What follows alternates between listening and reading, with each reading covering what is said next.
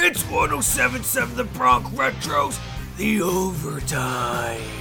If it's almost a sport, we got it. Except disc golf. Now let's get into some sports. Only on 1077 The Bronx Retro.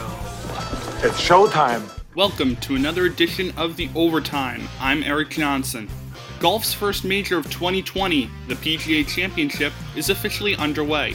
Dustin Johnson is the current leader at 9 under par, but two time defending champion Brooks Koepka is just two strokes back at 7 under. The Philadelphia Flyers and Vegas Golden Knights have clinched the NHL's top seeds on Saturday.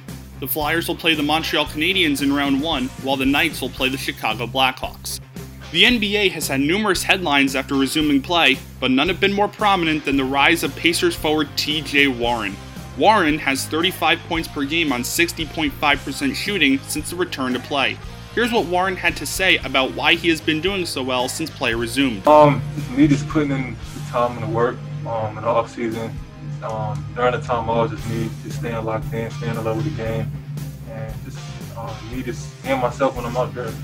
You know, um, I got a, a, good supporting cast, my good family and friends, so that very, that helps a lot. And the organization, Pacers, welcome me with open arms and bringing me in. So I'm just grateful for everything right now. Italian soccer legend Andrea Pirlo has become the new manager of Juventus.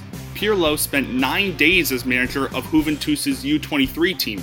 He will take over the role from old manager Maurizio Sarri, who was a nine time Serie A champion, but this past year lost in the round of 16 in the UEFA Champions League to Lyon. For this edition of The Overtime, I'm Erik Johnsen. That was 1077 The Bronx Retros, The Overtime.